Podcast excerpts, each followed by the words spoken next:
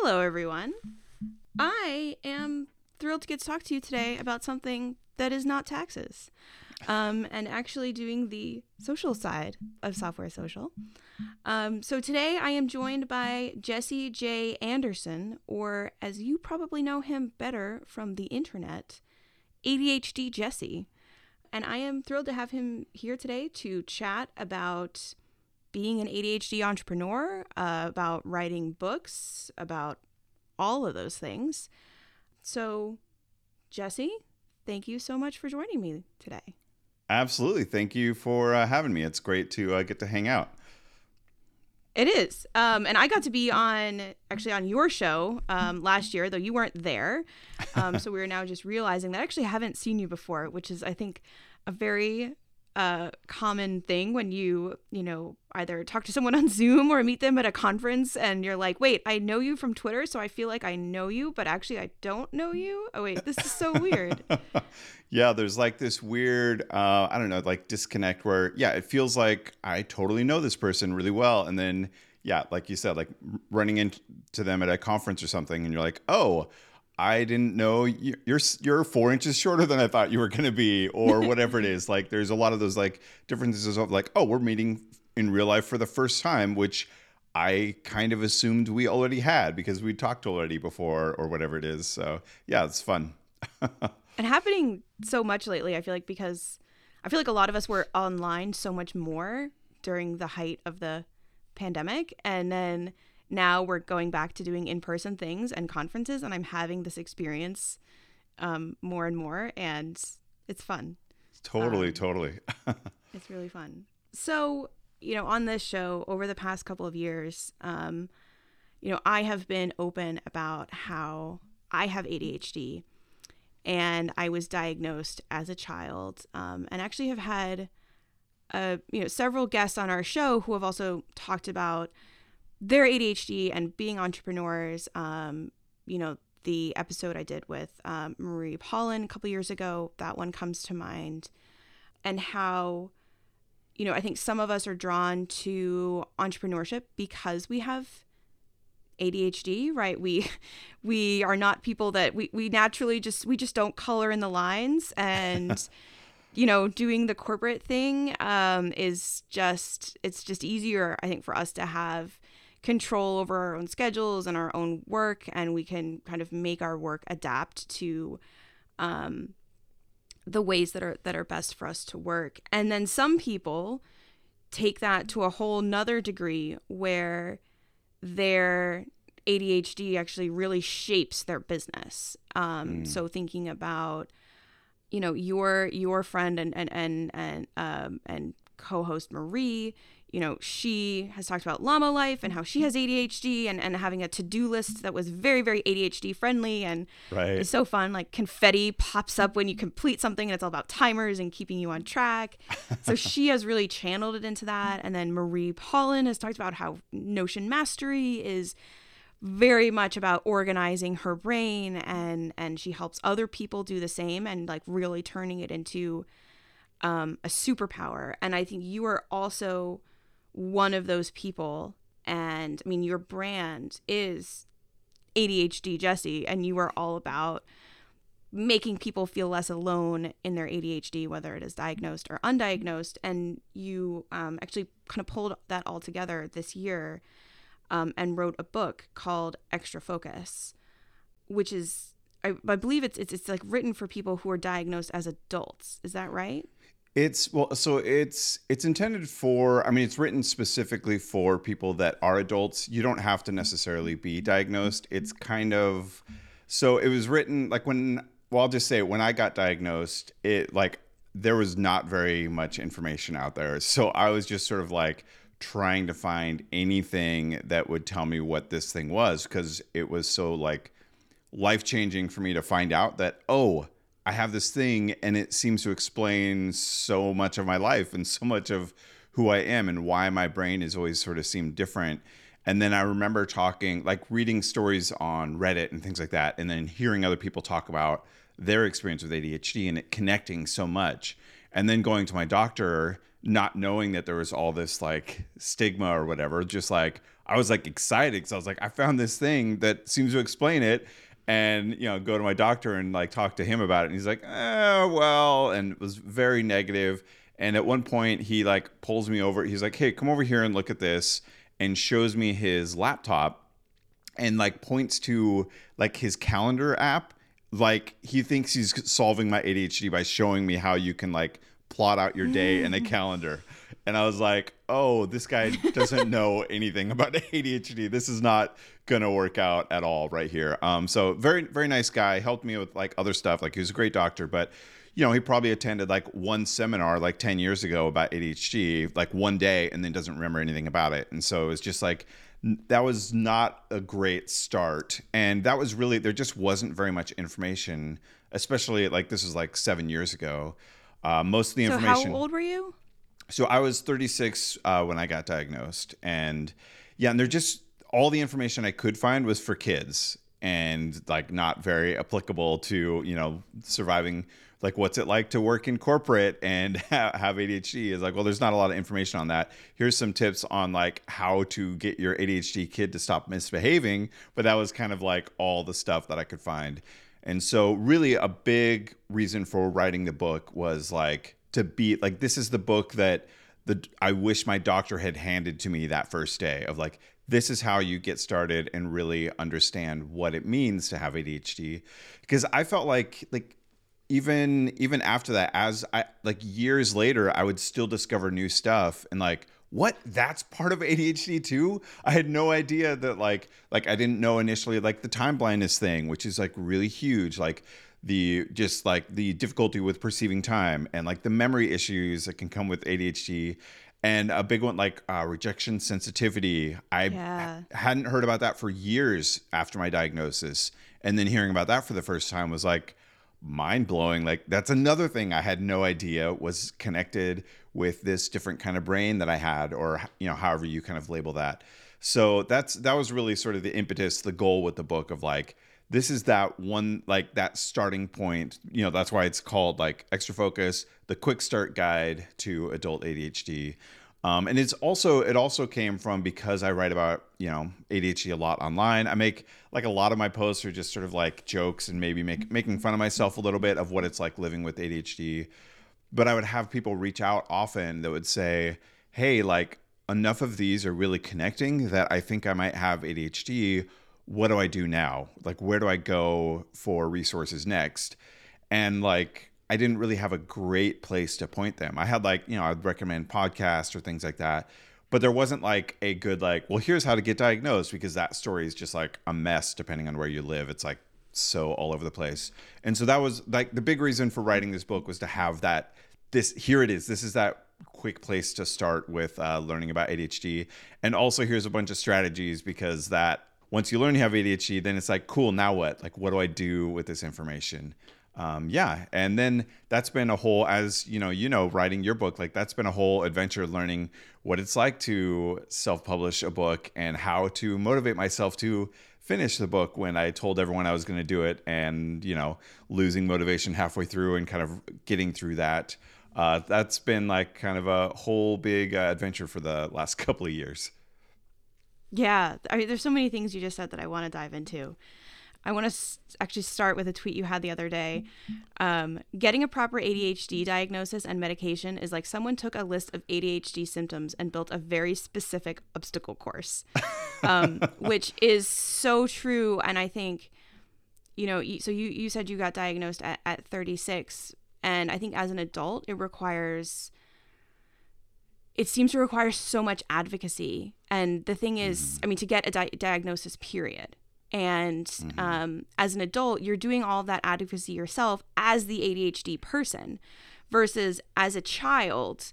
You know, many children have their parents and their teachers and their school counselors being those advocates for them who, uh, granted, it is still a very it is still a very difficult process and, and, and long process for people to get a diagnosis. Um, I have a friend who recently, one of their children was recently diagnosed, and that was a very long process for them.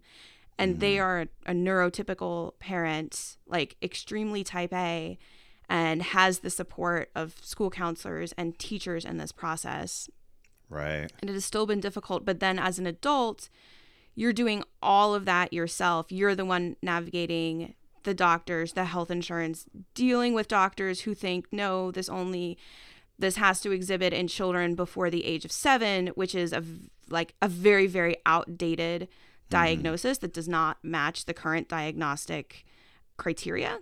So there's a lot of stigma involved. It very much depends on the country, and mm-hmm. um, it's a very very difficult process. And I think anyone who has gone through that as an adult or is going through that, I think really should give themselves a lot of credit for the work that they are putting into that. Totally. Um, and I, so your reason for for writing your book was the one I have been was so happy to be one of your early readers and because I was diagnosed as a child, and then have been open about it as an adult, I have had people come to me, especially it seems like really like this has changed in the last five years or so, where people are now more open about this.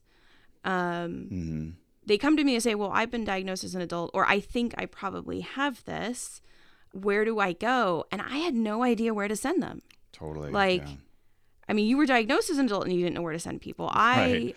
I, I had been open about this and kind of and sort of people saw me as somebody oh maybe she knows and i had no idea where to send people. Um, and so i am so i am grateful that your book exists because now this is something that i can recommend to people who who come to me um, thinking they have adhd or, or have been recently di- diagnosed. So thank you for all of the work that you put into that. I i, I think you're you're really going to help a lot of people and your uh, vulnerability and your, your willingness to be so, so vulnerable in public about your own mm-hmm. struggles is mm-hmm. it helps a lot of people probably more people than you realize and and i think that really goes for any of us that when we are intentionally vulnerable in public um, it it has tremendous knock-on effects and and is beneficial for other people in ways that you probably don't even ever realize Hmm. Thank you so much. That's so so kind of you to say. Um, yeah, I mean, I, I, I definitely feel like I've noticed some of that. Just being being open and being vulnerable really gives. It, it seems to give people kind of permission to see something in themselves that maybe they're trying to hide or ignore or sort of bury because they're embarrassed of it. And then by just seeing me sort of make fun of myself in that way, it almost like it clears the air. So it's like oh we can just talk freely about this weird way our brain works or whatever it is because we're kind of in we're in that together. Where and i totally get that. Like i, I there's so much uh, shame involved i think with having adhd and kind of like all like the neuro neurodivergencies like autism and ocd like all of those i think there's a lot of shame involved in having that uh, because there's so much stigma. So you become like afraid to let people know that your brain, you know, works differently. Um, and then you're just like hearing, you know, there's like, it's not a study, but there's like this, uh, some doctor that estimated that uh, kids with ADHD hear like, I think it's like 20,000 more negative messages than their peers by the age of 10. Uh, which sounds a lot. Sounds like a lot. I was like, ah, that sounds like maybe an overestimation. But then you like do the math, and it that it kind of checks out. It's because I see it even being aware of this, I see it. Uh, my daughter has ADHD, and I see us doing like, hurry up, come on, do the thing. Like it's just it's so hard to not do that, and so there's just like these this constant feedback that happens for you know growing up with ADHD. Particularly if you're not diagnosed, because then you don't even have that to sort of say, like, well, I'm struggling because of the ADHD. It's just like, I don't know, I'm broken, and everyone is telling me that something is wrong and I'm not doing things right. And it's it's so hard because you have like all the the weight on your shoulder from all of this and there's nowhere for that blame to go. So you just you know you kind of carry that weight yourself uh, which is really tough because like i think so many people with adhd like our intentions are really pure. Like we're trying to do the right thing. Like i always felt like as a, as a kid i felt like i was i'm trying to be a good good kid. Like i'm trying to do the right things and for some reason my actions aren't lining up with what my intentions are and then because I don't know about ADHD or anything else, it just like everybody else, like, you know, authority figures like parents and teachers think that my intentions are bad. And that is just so like so hard. It's so hard to feel that growing up and just feel that blame of like them thinking I'm trying to be bad when I know that I'm not. Um, so I forget what the question is that uh, led to this, but but yeah, I think um, a lot of what I'm trying to do, kind of with the advocacy work that I do online and writing in my newsletter and in the book, is really just sort of like give people permission to talk about that and hopefully find out about ADHD because I know it was so it was so impactful for me. I love just knowing that I can be a little part of that story for other people to, you know, potentially like completely change their lives. I want to dive into that a little bit. You mentioned this earlier and and actually it came up in a conversation with some entrepreneur friends the other day. Rejection sensitive dysphoria is what you were just talking about comes of that experience of constantly being told that you are not good enough and not doing things right and even in very small ways as you said like hurry up you know why don't you have your shoes on yet? Come on like you know you, you knew you needed to do this. Like why are you still doing that? Why are you doing that instead of doing what you're supposed to right? All of those things you know tens of thousands of times build up. And so, rejection sensitive dysphoria, to define it for a moment, is extreme emotional sensitivity and pain triggered by the perception that a person has been rejected or criticized by important people in their life. Mm-hmm. May hmm. also be triggered by a sense of falling short, failing to meet their own high standards or others' expectations. Okay, setting a definition aside, how I see this come up for people who are entrepreneurs is customer support. And this is how it came up in a conversation the other day, and whether that is both customer support and sales conversations. So, for example, if a customer reaches out and they're saying, Hey, like, you know, you got a bug in your software, they might be saying it, Hey, just wanted to let you know you got a bug in your software. like, love using it. Um, you know, thanks. Somebody with ADHD with rejection sensitive dysphoria, which by the way, you can have rejection sensitive dysphoria and not have ADHD, you can have ADHD and not have rejection sensitive right. dysphoria. They might interpret that much, much more harshly and feel so drained by it in a way that someone without rejection sensitive dysphoria wouldn't because it's, oh my gosh, I've fallen short, I've failed. And and so and something that comes across as hey you have a bug is hey you have a bug. Like there is something right. wrong and i am angry and you are you are messing up. There is something wrong with your software. There's something wrong with you right? That's how it feels. Totally but then there's also kind of this other side of it too where um people might get off a super positive sales call where someone is like, "Oh, I love this. It's called to do all the stuff I want to do. This is amazing. Oh, it'd be so amazing if you could do this too. Like that would be so great." And somebody with rejection sensitive dysphoria might hear that as, "Okay, shoot, like I need to live up to all of those expectations they have. Like what if the software isn't good enough? What if I'm going to fall short on that? And then there's this other stuff they want to do that it doesn't solve. Do I need to start working on that right now? I was working on other stuff because people said those things were wrong and and then I have to make sure that these other things are working because those things they wanted, but now they're saying there's something else they need it to do, and and I, it doesn't do that, and I don't know what I should do, and then people just like freeze. I mean, everybody probably just got really stressed out listening to me say that, right? Right. Because it is really stressful. That's what's going through someone's head. And it's very, very common. And and both to have this like just feeling and you might not even like realize that you're having an emotional reaction to it, but just feeling super drained after somebody says like there's something wrong or they just have a feature request or even feeling drained after someone says something is great, right? Because there's also that you know, that kind of feeling of, oh, well, if they actually knew what it was like, then they wouldn't think it was great. Like there's always mm. this feeling that actually it's not okay. Actually, mm. it's not good enough. Actually, you are not good enough, right? Like that's what that feeling is when in reality, you are good enough. Mm-hmm. Your software is good enough. And maybe it's a right fit for this person and maybe it's not. And that's okay. And that's how the world is.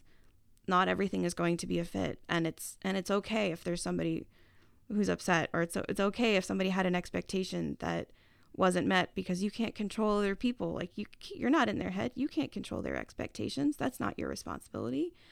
But so much people with rejection sensitive dysphoria or ADHD feel like other people's perceptions are their responsibility. Other people's hmm. expectations are their responsibility to fulfill them.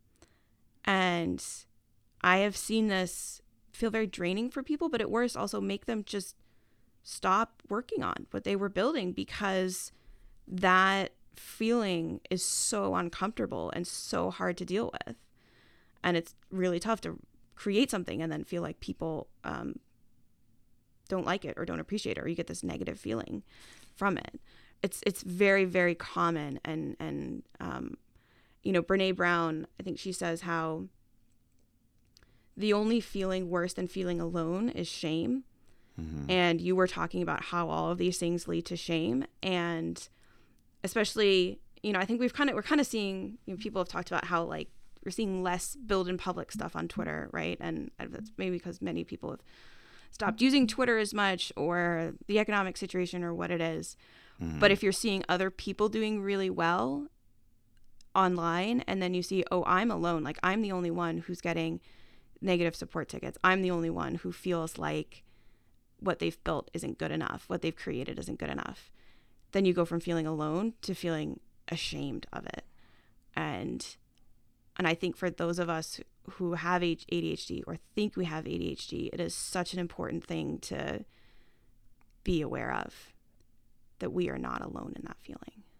Yeah, totally. I mean, I think there's that I mean, the that rejection sensitive dysphoria is so huge. I mean, I think it's it, it's really hard to like for me. I find it really hard to describe to people just how intense it is. Like it can really be like just almost like a catastrophic feeling, uh, triggered for some from something that's really like maybe when I look at it later, I can see like, oh, that wasn't a big deal or whatever. Like, or they didn't mean it as intensely as I felt it. But in that moment, it feels like betrayal or something, or like just like stabbed to the soul. Um, it's so intense. And yeah, there's so like with entrepreneurs in general, like there's been studies that show like ADHD, there's a much higher prevalence of ADHD within entrepreneurs, which makes a lot of sense because we're like, wow, the corporate life or whatever, like the structure of a lot of workplaces doesn't work re- really well. And also because I've, I have ADHD, I'm having all these great ideas. And so a lot of times it leads us to becoming kind of entrepreneurs or working for ourselves because then we can shape that world around our own needs. But yeah, the rejection part is so tough because we're going to run into that. Like, to have a business, you have to have customers, and those customer interactions oftentimes can trigger um, that rejection. And it, because that kind of that sensitivity to reje- rejection, a lot of people with ADHD end up really becoming uh, perfectionists. Like we're afraid to uh, which can be really problematic if you're doing like uh, some sort like a software product or something because it's like you can be afraid to like launch that new feature until you've got every you're like oh these are going to be stretch goals but then you're like but i can't launch without doing those stretch goals because then it's not perfect. And so you get stuck in this like this pattern of like well i've been working on this now it's been too long and i'm like almost embarrassed to release what it is right now because i've been working on it so long but it's still not to that level that I want it to be. And so it's definitely this kind of um, conundrum. I mean, I will say, like in the uh, my, my, podcast um, with Marie, we talk we've talked about that somewhat, and really just how a lot of time. Um, I don't know. This is like kind of tangent a little bit, but like a lot of time, I find in the past, I really wanted to get all those stretch goals when I had that kind of feature. But when I've released early, I've found that those stretch goals are so much less important than I thought they were going to be.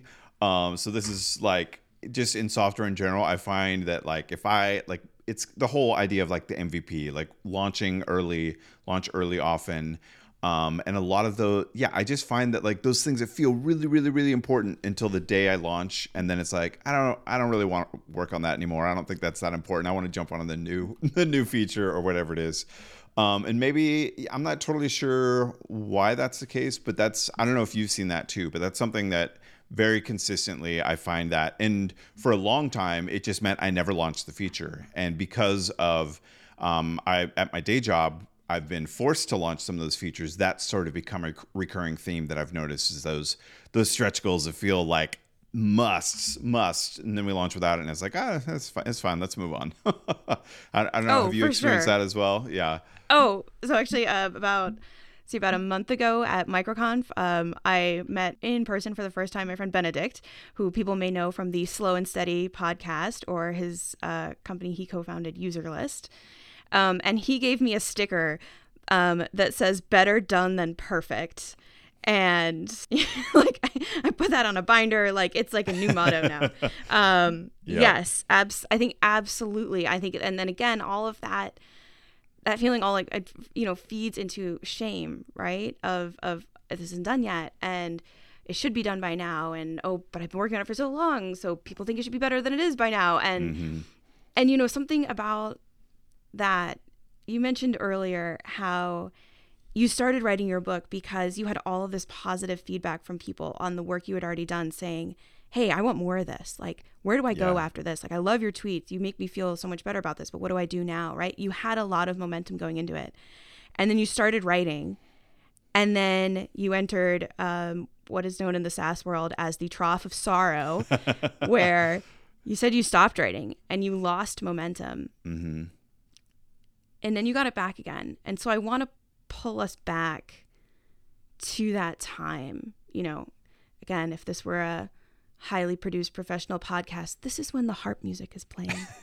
and take us back to that moment. Tell me about when you first noticed that you were losing momentum on writing the book. Yeah, it was. I mean, it was really sudden. So this was, I think, uh, a little over two years ago in August was when I first announced that I was going to start working on the book, and I had already been working on a little bit to see like, is this gonna, can I do this? And I was like, yeah, this feels great. I can totally do this. And then I announced it, and it was going great, and I was like, just like working on it all the time. I was like, you know, it was that new novel thing. So I was excited to work on it. Anytime I had like, you know, like weeknights, I'd like finish finish work, do dinner, kids go down to bed, and I'm like, boom, time to write. Uh, weekends, I'd like, I'm gonna go off to the coffee shop for a few for a few hours, and I'm gonna write the whole time. And I was like, jazzed, and it was super exciting. And then I started getting other different like exciting ideas of things to work on. Um, and so then I was kind of like splitting the time, and I honestly I didn't even notice. I didn't notice that it was becoming less and less and less. Uh, what I noticed was all of a sudden I was like, "When's the last time I looked at the book?"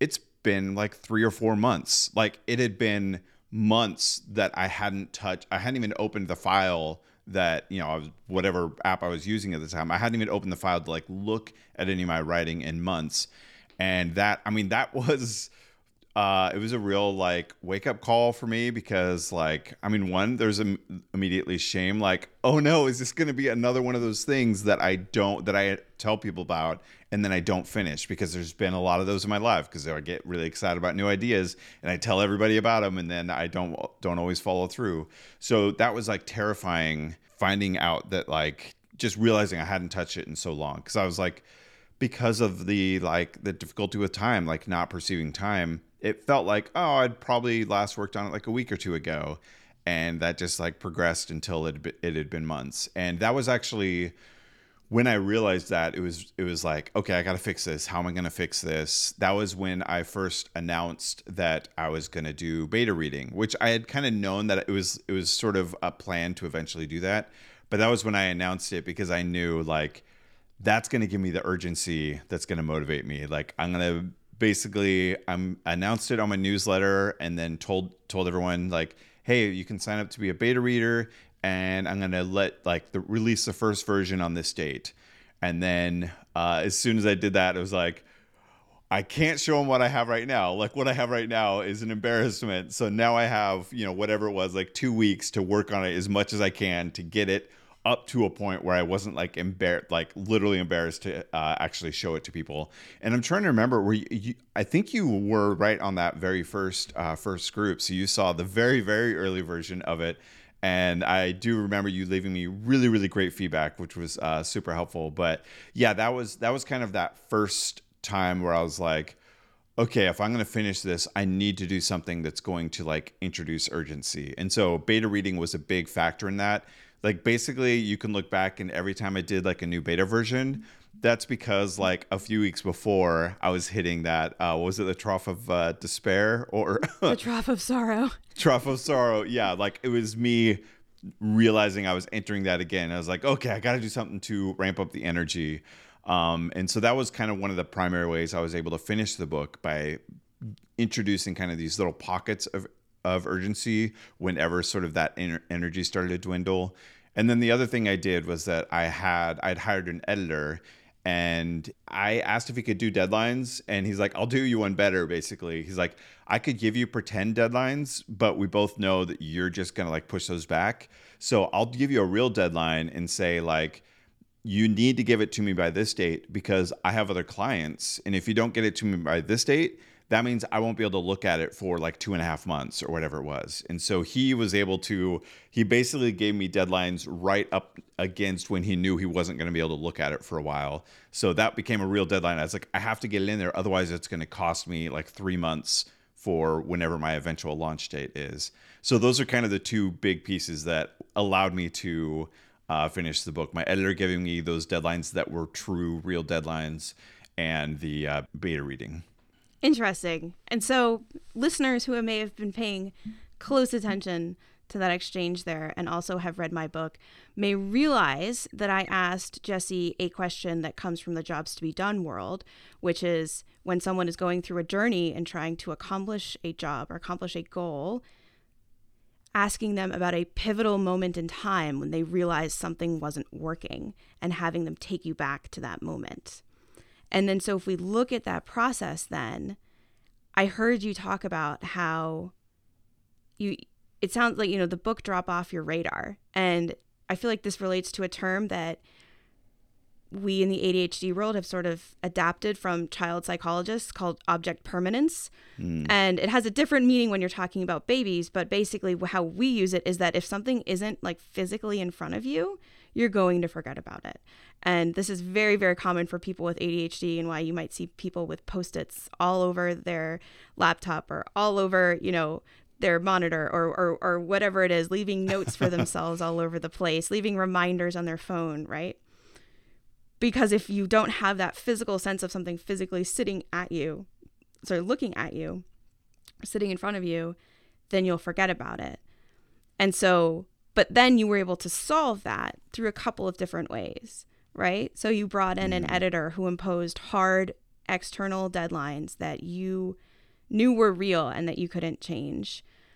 You also started getting feedback, right? And even in small mm. ways and I, and for me when I was writing my book, like that feedback is what kept me going the whole time and I mean quite frankly, I have been procrastinating on writing an expanded edition of the book. I already know what those chapters are going to be, but I, I, think the reason I'm procrastinating on it is because I'm not getting any feedback on it. It's all just mm. living in my head, right? And it's, it's so. But when you start getting that feedback, I think for for us with with ADHD, it's so important to you know hack our brains and where we have very unpredictable release of dopamine in our brains right doing something that actually predictively gives you the dopamine feedback mm. from people, positive, encouraging feedback, right? Not necessarily saying, hey, this is great, but like I, I tried to make a lot of my feedback intentionally very like, I love where you're going with this. I'd love to see it go here next too, mm. rather than something that is this isn't hitting like do this instead, right? Those are basically saying the same thing and you know, attempting to get to the same outcome, but very, very different. One of those is positive. One of those leads to dopamine. The other one doesn't.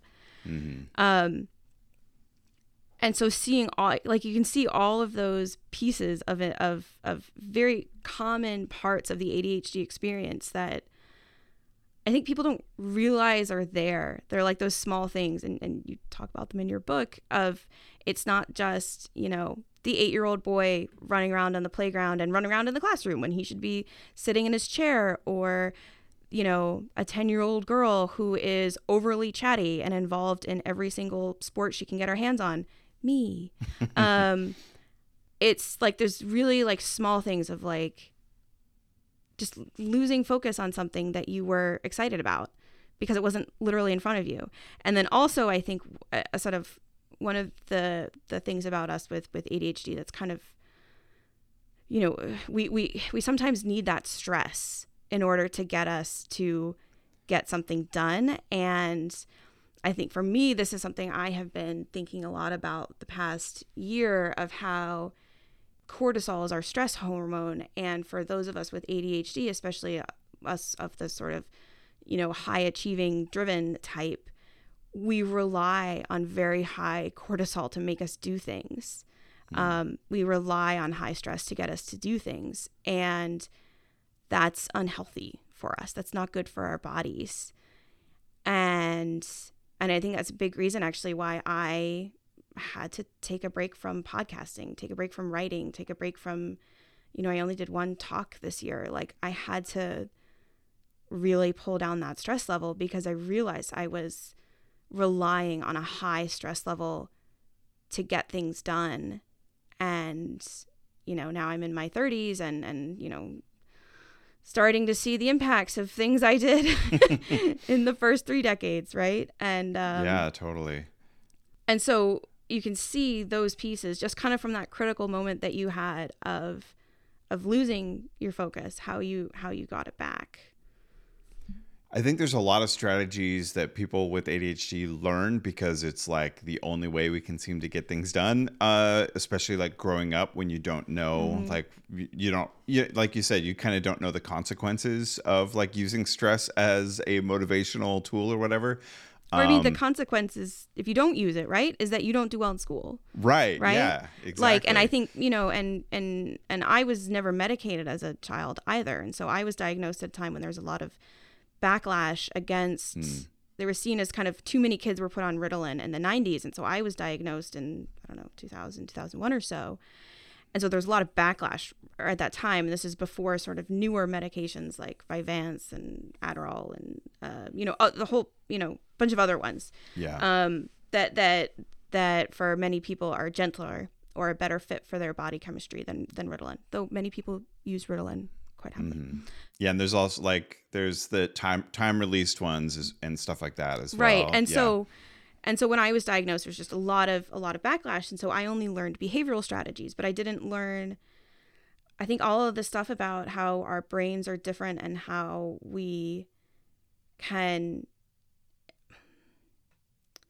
you know how we can use that right and but also some of some of these negative effects of doing that because I think for me, certainly it was how do we force your brain into getting things done at school and still achieving stuff in school? Like that was the important thing. How do we make sure that you, right.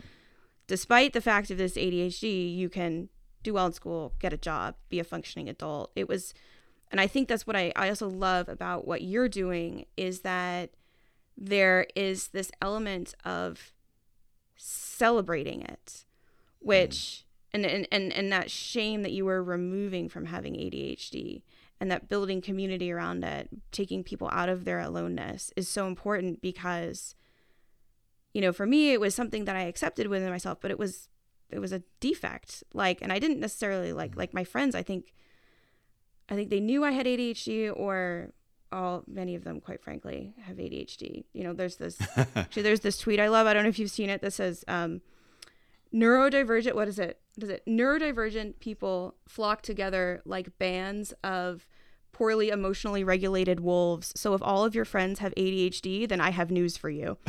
Um, totally.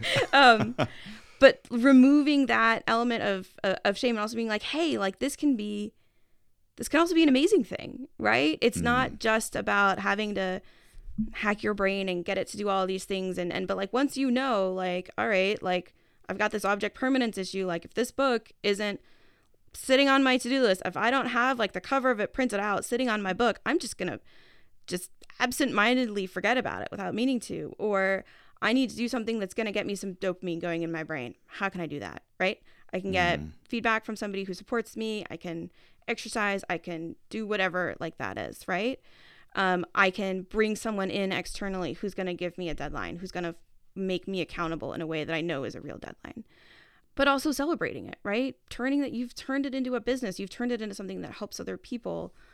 Um, and and I think that's a message, especially that I think especially kids don't get when they get diagnosed that ADHD is not just something that makes you different. It's not just something that makes you not what your teachers want you to be or what you think your parents expect you to be. It's not something that's holding you back. It can be something that you if you let that blossom, you can you can turn it into something else and it can be very very positive for you. You can have lots of ideas about things and and and get very very passionate um, about things. It can be a positive. Yeah, it, absolutely. It doesn't have to be something you're alone in. It doesn't have to be something to be ashamed about. Right. Yeah. So like as, as a parent, I've got I've got three kids and two of them are officially diagnosed and the third one like he, he definitely has it too. He's not officially diagnosed, but we're we're pretty pretty there sure. There is a strong genetic component. Very so yes, yeah, yeah, exactly. So my wife is uh, doesn't have ADHD though. She's uh, neurotypical, which is great because she that that's definitely an asset in a house full of uh, a lot of people with it, with ADHD. She's really good at kind of organizing things and uh, kind of uh, making sure making sure the family runs in, in a way. She's she's amazing at that. Uh, but what I was gonna say, like I I feel really thankful that I'm in a place that I can inform um, about ADHD and like you're saying, like celebrating the positiveness of it with uh, my kids. So particularly uh, my daughter, she's the oldest, um, and she just recently turned 13.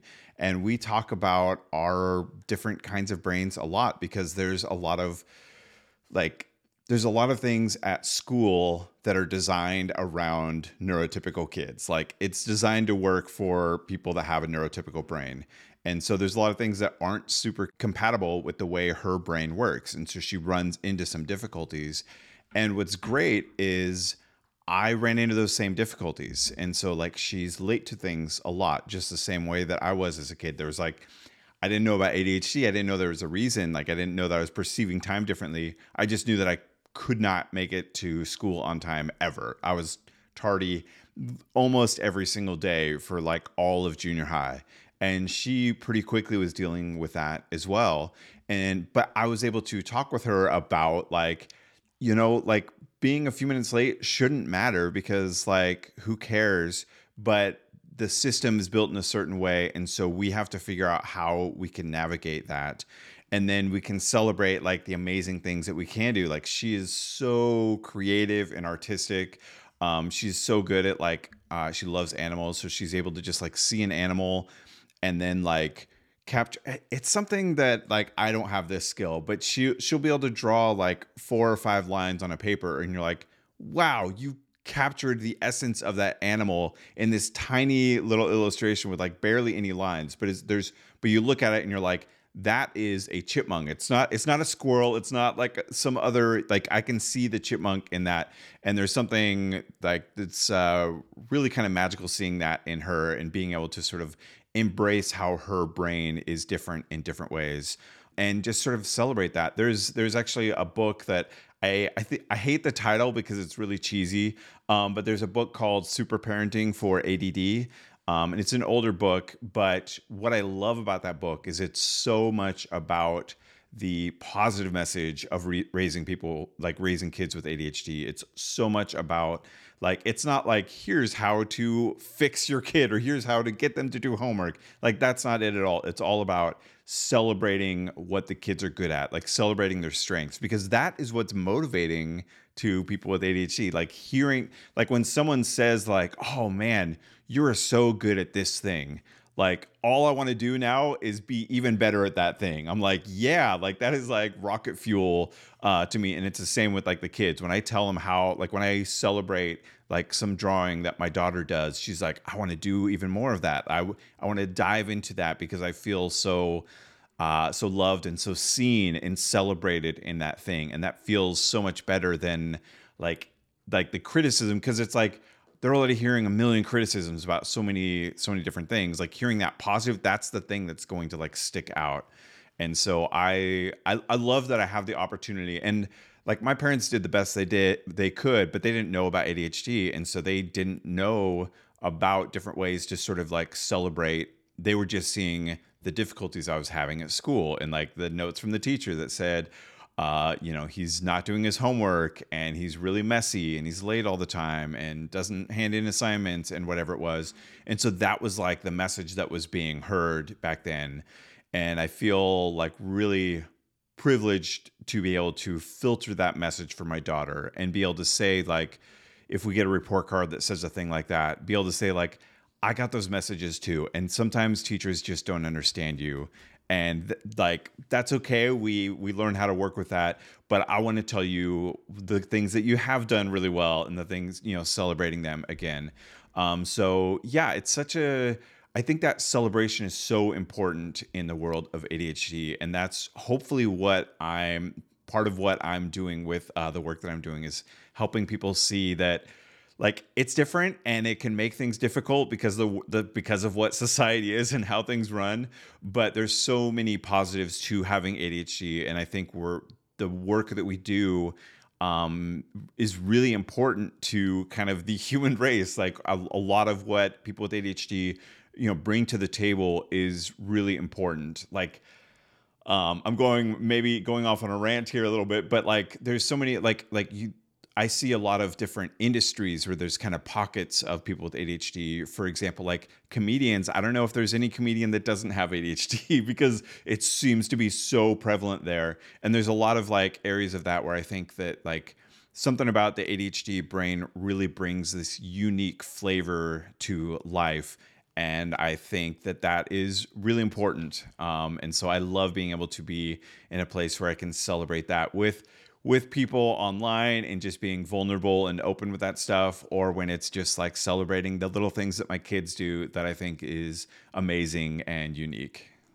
I cannot think of a better way for us to close this conversation than by talking about celebrating the good parts of ADHD and whether that is as someone who is diagnosed as an adult or someone who suspects their kids might have ADHD or is, you know, has kids with ADHD, um, or even has friends or a spouse who or a family member who has ADHD. Super parenting um, for ADHD um, for the parents out there, and extra focus, the quick start guide to adult ADHD for all of the many, many adults out there who are getting diagnosed. Um, I mean, it's just, it's incredible the number of people I have seen only in the last five years are talking about how they are getting diagnosed as adults, which is something that wasn't even really possible 20 years ago. But two excellent book recommendations. Um, I imagine both are available as audiobooks. Is yours an audiobook? Mine is not an audiobook book yet, but I know that that's important. I know it's important, so it's like it's on my list. Uh, hopefully, hopefully I'll start like recording that early next year um, and get that out. So currently not available as an audiobook, but you can get the ebook or paperback anywhere books are sold. Um, you know, Amazon obviously, but anywhere else, uh, pretty much you can get it. And there you can also just go to extrafocusbook.com and that has a link to all the places plus some information to be able to get like the uh, bonuses and stuff like that. Amazing. Um, well if it does become an audiobook i'm sure we, we will tell you about it. Um, there's probably some ai that'll read it to you as a bedtime story. I hear from a lot of other people with adhd that they don't read books and they only listen to audiobooks which i find so interesting. And maybe i'm an unusual adhder who just like books are you know one of my favorite things. Um, and so I don't have a problem reading a book, but a lot of people read through audiobooks. But so if that happens, you will certainly know. I'm going to link to both of these books in the show notes here. Thank you, Jesse, so much um, for coming on today. And thank you, everyone, for listening. I'll see you on the internet. Huge thanks to all of our listeners who've become software socialites and support our show. Chris from Chipper CI, the daringly handsome Kevin Griffin, and Mike from Gently Used Domains, who has a nice personality, Dave from Recut, Max of Online or Not, Stefan from Talk to Stefan, Brendan Andrade of Brightbits, Team Tuple, Alex Hillman from the Tiny MBA, Rami from Hovercode and Rocket Gems, Jane and Benedikt from Userlist, Kendall Morgan, Ruben Gomez of Signwell, Corey Haynes of Swipewell, Mike Wade of Crowd Sentry, Nate Ritter of Room Steals, Anna Mast of Subscribe Sense, Jeff Roberts from Outseta, Justin Jackson, Mega Maker, Jack Ellis and Paul Jarvis from Fathom Analytics, Matthew from Appointment Reminder, Andrew Culver at Bullet Train, John Coster, Alex of Corso Systems, Richard from Stunning, Josh, the annoyingly pragmatic founder, Ben from Consent Kit, John from Credo and Editor Ninja, Cam Sloan, Michael Koper of Nusii Proposals, Chris from URL Box, Callie of Toslet, Greg Park from Trait Lab,